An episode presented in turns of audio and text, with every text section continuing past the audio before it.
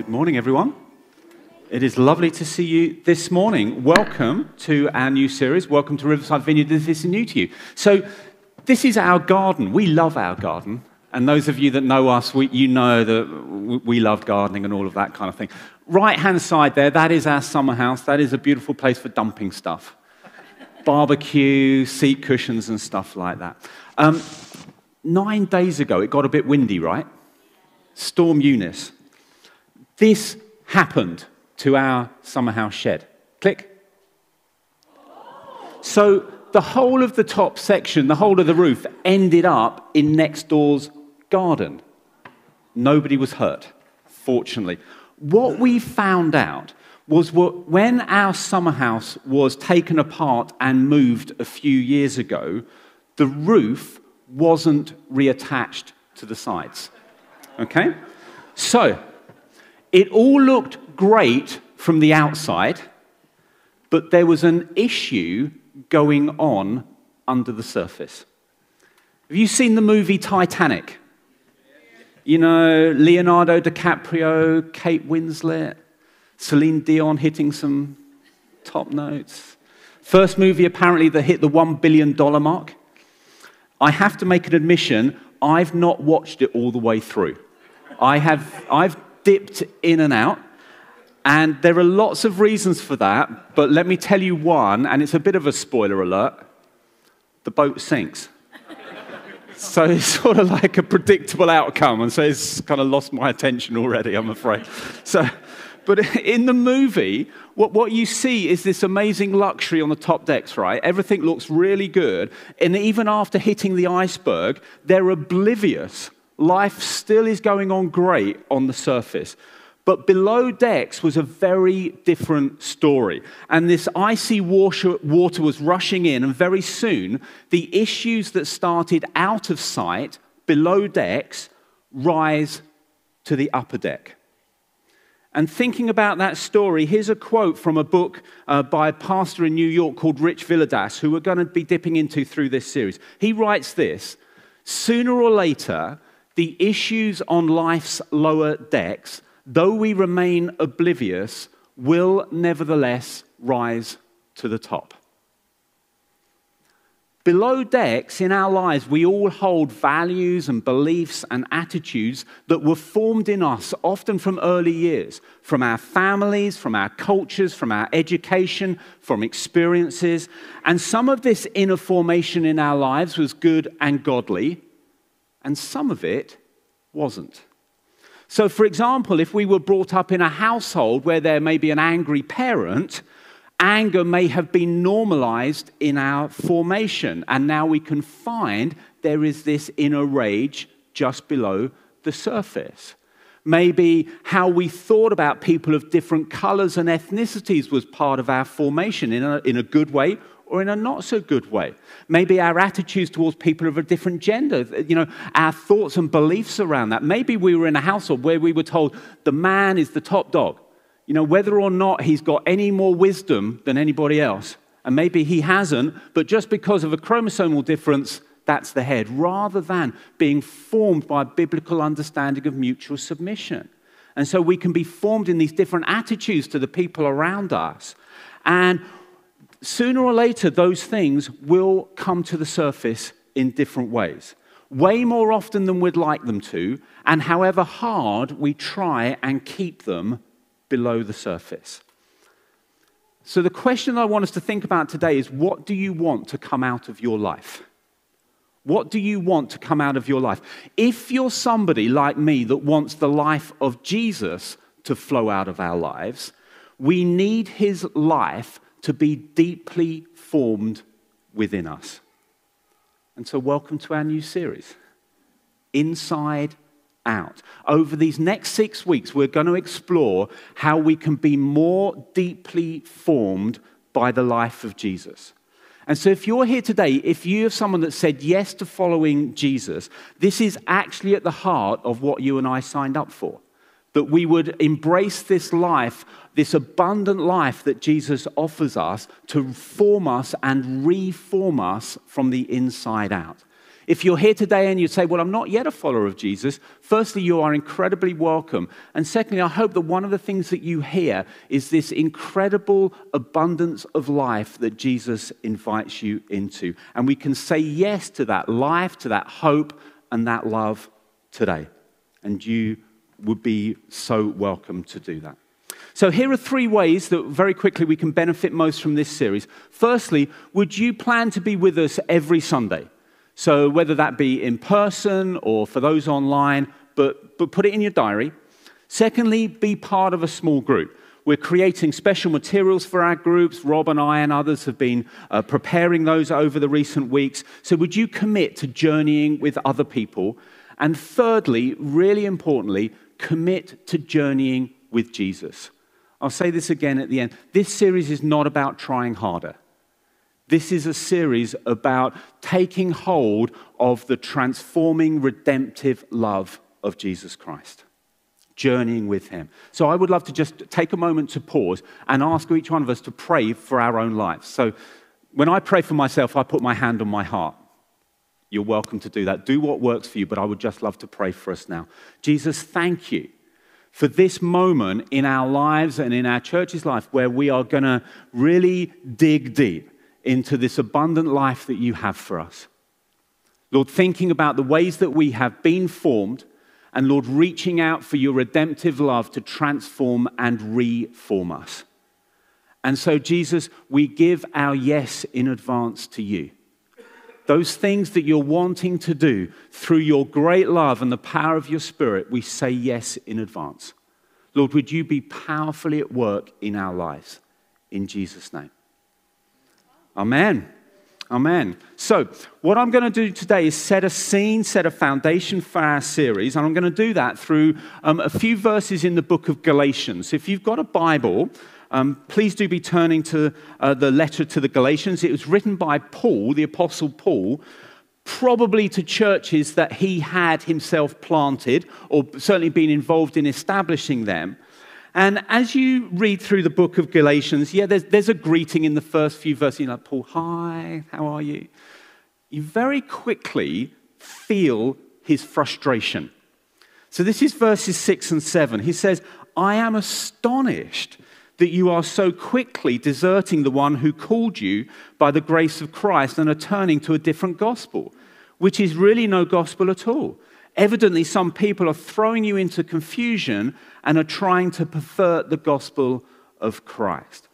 So, what seems to have happened is the gospel of Jesus has started to bring transformation, reformation into their lives, but they had drifted away from that simple message of grace. And they were saying, people were saying that, um, that a number of Old Testament ceremonial practices were still needed on top of a belief in Jesus Christ. And so, if you jump onto Galatians chapter 4, you see um, Paul commenting on that. So, from verse 8, he says, Formerly, when you did not know God, you were slaves to those who by nature are not God's. But now that you know God, or rather are known by God, how is it that you are turning back to those weak and miserable forces? Do you wish to be enslaved by them all over again? You are observing special days and months and seasons and years. I fear for you that somehow I have wasted my efforts on you. So they were being distracted by what we might call a cosmetic gospel or an outside in gospel that said that faith in Jesus was not enough. You needed to add all of this other stuff, this external cosmetic stuff, observance of special holy days, maintenance of Jewish customs. If you were a guy, circumcision. And Paul, can you, can you hear him? It's kind of no, no. God's life works inside out, not outside in. It's an inside out gospel. And so I'm going to read, he, he, he, really hammers this home in verses 19 and 20. And this is what we're just going to dwell in for a few minutes this morning. Nine, verses 19 and 20 of chapter 4. My dear children, you can see his pastoral heart now. You can, we've seen his frustration, right? My dear children, for whom I am again in the pains of childbirth until Christ is formed in you. How I wish I could be with you now and change my tone because I am perplexed about you. Let me share three things from these verses. The first is, is that the goal, the goal of our lives, is for Christ to be formed in us. Christ to be in every part of us our thoughts, our emotions, our actions, our attitudes, the acts of our will in every part. You know, think back to the Titanic movie, but this time picture the iceberg. And you'll know probably that icebergs, 10% are above the surface, 90% are below the surface. Jesus wants to transform the entirety of our beings not just the 10% above the surface that other people see. And here, I believe, is a challenge for us. What I want to suggest is that in lots of ways, the world we live in is really shallow. Is really shallow. We live in a culture of shallowness. For example, we live in a world that is dominated by media and highly manipulated by social media and the image of ourselves that we put out there. So, a survey, fairly recent survey, found that 48% of people choose their holiday destination based upon the Instagrammability of photos.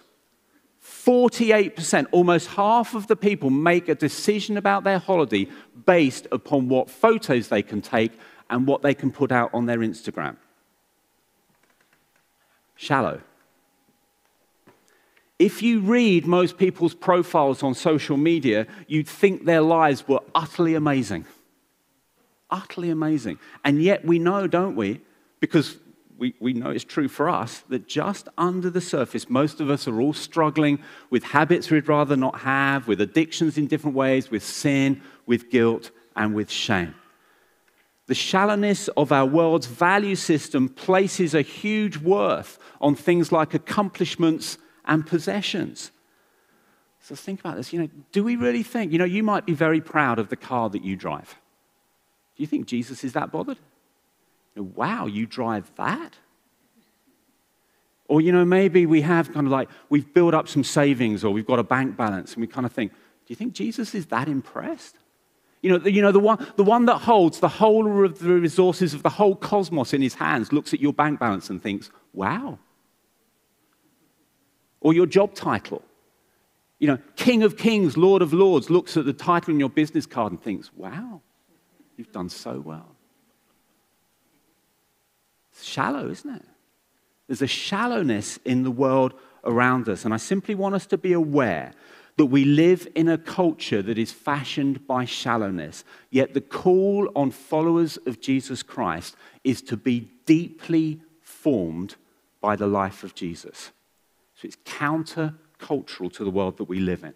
So that's the first thing. The goal is to be formed to be like Christ. The second thing is that transformation is supposed to be normal for Christians. Verse 20, Paul writes, I'm perplexed about you. In other words, he says, I don't get it. I just don't get what's going on in your lives. His clear expectation is that there would be evidence of transformation in the lives of followers of Jesus Christ. And so I say this with a huge amount of love and graciousness because I, I, I do love you. And you, that's probably a relief because I'm a pastor. And if, if Christ isn't being formed in us, if our lives aren't changing for the better, something's gone wrong. Because that's the norm.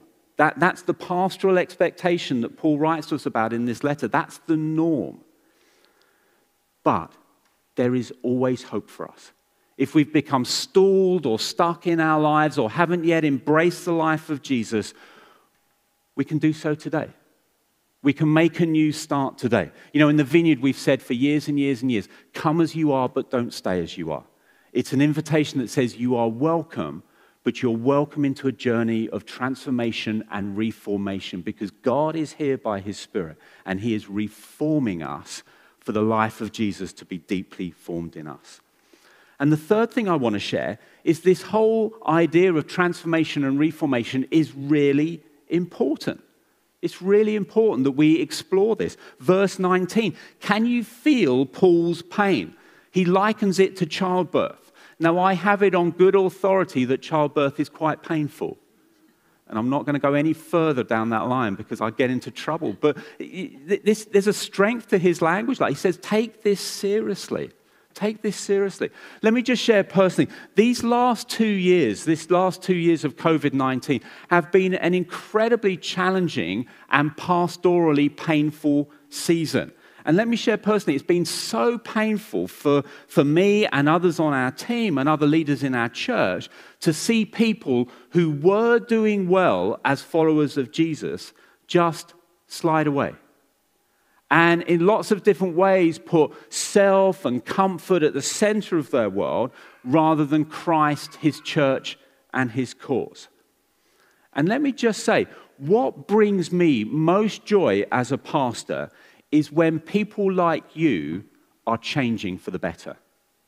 When you're taking hold of something of the life of Jesus and, and something is being reformed, and I hear stories, that brings me joy.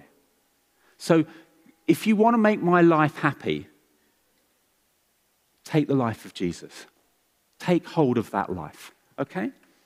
Now, at the heart of this series of Inside Out is for us to take time to think about how we have been formed and how we are being transformed and reformed by Jesus Christ. And rather than just looking above the decks of our lives, it's so important that we look below decks. What's going on in the dark corners of your life, of my life? What's going on there? It's an invitation to explore those places with the help of God? Is there guilt that we feel? Is there shame that we feel? Are there places where our attitudes and behaviors have been stuck, have become stuck in some way? And so, over these next six weeks, we're going to explore five areas of life, asking the Lord to deepen his transforming work in us. And one of the resources that I'll just point to that we've been helped as we've been exploring this for ourselves is this book by Rich Villodas entitled The Deeply Formed Life. I would highly recommend this. This is one of the best books that I have read over recent years, particularly in this area of formation and discipleship. It is really, really good. So, we're going to explore how we can put in place really good rhythms and practices in what is a very busy world.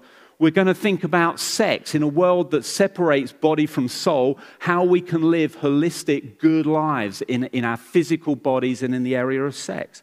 We're going to think about how we can be different together. We're going to explore our racial and ethnic formation and how we can minister reconciliation. We're going to think about how we can truly live deeply formed lives in a shallow world. And we're going to explore how we can be meaningfully present in a world that is highly distracted. And that's a challenge, right? Distractions everywhere. How can we be actually present in our world? So we're excited for this journey together. We're expectant of the Lord being powerfully at work in our lives. And let me say two reasons why I'm, well, let me share why I'm, why I'm expecting about that. I'm expectant about it because Jesus says that's the case. John chapter 5, Jesus said that the Father is always at work. He's always at work. So we can be expectant of him always being at work in our lives. The question is, is are we going to take a look and see what he's doing? And so one of the songs that we've sung over recent years, you know the song Miracle Worker? I love, I think it's, I don't know technically it's the bridge or chorus or something in that. It says this Even when I don't see it, you're working. Even when I don't feel it, you're working. You never stop. You never stop working. My experience has been is that a whole lot of the transformation and reformation that I've experienced in my life, I couldn't put my point on my finger on a point when it happened. I just know that Jesus has been at work in the however many years I've been following him. And so we can be expectant of him being at work because he never stops working in our lives. So, how can we be most open to what the Lord is wanting to do in our lives? I'm going to share three ways that I think can really help position us for what Jesus is wanting to do in our lives in this season, and then we'll pray with and for one another. So, the first thing is with God's help, take a look below decks. Take a look under the surface in your life. Let me share just something that happened to me this past week. Last Monday, I woke up in the morning just feeling really anxious. Like, like really, really anxious. And at the same time, I know that repeatedly in the Gospels, Jesus says to his disciples, and that means to people like me, don't worry. And so I'm held with these two things. There is all of this stuff going on in my body and heart saying, I'm really anxious. And at the same time, I know that Jesus says, do not worry. So, one of the things that that tells me is that there is something beneath the surface in my life that isn't formed into the fullness of Jesus yet. I'm not the finished article, just in case you were wondering. There is something that is not fully formed yet, and that needs to be transformed in my life. And so, one of the things that I've been doing this week is actually in the Lectio 365, if you're following that. It was in this morning's um, Lectio 365 app. Psalm 139, verses 23 and 24 says this Search me, God, and know my heart. That's an invitation for God with us to explore what's going on beneath the decks of our lives. Search me, God, and know my heart. Test me and know my anxious thoughts. See if there is any offensive way in me and lead me in the way everlasting. So, what is the Lord wanting to transform and reform in your life in this season? Maybe just as I'm speaking now, you just take this moment and say, Holy Spirit, just if there's something you want to do in my life, would you let me know? What, what, are you putting your finger on? What are you highlighting? What is coming to your mind even in this moment? Because that might just be the Lord speaking to you, catching your attention about something. So, would you ask Him? That's the first way that we can position ourselves powerfully for this season, is simply to say to the Lord, Search my heart. Search my heart. I, I, I want to be more deeply formed in the life of Jesus Christ. Search my heart. Would you, would you, would you pray that? Would you journey in that way? The second way is to journey with other people. Please make sure that you're part of a small group, at the very least for this series, so that you don't miss out. But more importantly, and I was reading some really interesting stuff this week, we actually need other people around us in order to change. It's not just you it's you and others and the power of the Holy Spirit. It's, it's, a, it's more than just ourselves. And, and so, this is some of the stuff that I was reading. It's from these guys at Harvard University, a couple of researchers called Robert Kegan and Lisa Lahey. And what they've written about is something that they call immunity to change. And immunity to change is described as an inability to change because of deep rooted assumptions that may be so entrenched that they are unconscious to us. In other words, there is often stuff in our lives that we do not see for ourselves blind spots, behaviors that we have just become so used to that they feel normal, right? Most of the behaviors in our lives, we normalize them because none of us wants to feel abnormal. So we, we rationalize them, we recalibrate so that that things become normal. And what we actually need is to invite others to get into a place of accountability where we'll invite others to say, What do you see? Can you help me? Because I don't want to be immune to change. I want to be open to change. I want to, to posture myself so that the Holy Spirit and the redemptive love of God can really get into the depths of my soul. And I know that I need other people around me for that to become more possible. So, would you do that in this season? But above all, we need the help of God, don't we? I've said this at the start. Would you, during this series and beyond it, say yes to the transforming power of God's redemptive love? You know, that idea of redemption is that something that is broken can be redeemed and restored and made whole again. And I love that because that's what the love of God does for us. And so this series is not about trying harder. Please don't set off on that way. I've tried that. Has anyone, I'm not going to ask for an indication. Anyone else tried really hard to be a better follower of Jesus? And I'm not saying we don't put effort in, right? Grace is opposed to earning, not effort. Okay? We can't earn the love of God, but we can put ourselves in places where we are more positioned to receive and, and cooperate with the love of God in our lives. But it's not about trying harder. It doesn't work. This is about positioning ourselves, putting in place practices and rhythms so that the transforming power of God's redemptive love in Christ can be at work deeply within us every day of our lives. Amen? You up for a journey? It's going to be good. It's going to be good. I would love to pray and then we'll, we'll, we'll move into a time of ministry. But I want to start by just praying a prayer that says yes to Jesus. And we often do this, um, but I want to pray it again today. And so you may be here and you have been following Jesus for decades and decades and years and years, but it is still really important that, if you like, I think the most important thing that a disciple can say is yes to Jesus. And we keep on saying yes to him. And so I'm going to invite us to do that. But if you're here and you've not yet said yes to Jesus, it's a moment where you can say yes to him and to the life that he has for you. So I'm just going to invite us to bow our heads. And I'm just going to pray a simple prayer. Lord Jesus, thank you for the abundance of life that you have made possible for us through your life, death, and resurrection. Lord, thank you for the power of your love to transform our lives. Lord, I'm incredibly grateful that you didn't just leave me as I was,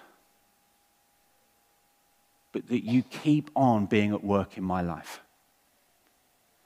So, Lord, I'm sorry for those times where I mess up or I get it wrong. Jesus, I reach out afresh today for your forgiveness.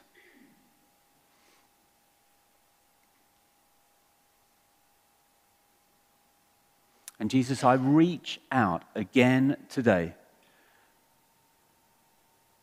for the transforming, redemptive love that is in Christ. And I say yes to that. I say yes to your love. I say yes to your abundant life. I say yes to Jesus, your life being more deeply worked into me. I say yes to that. So, Jesus, I ask that you would be at work in me through the power of your Spirit. In Jesus' name.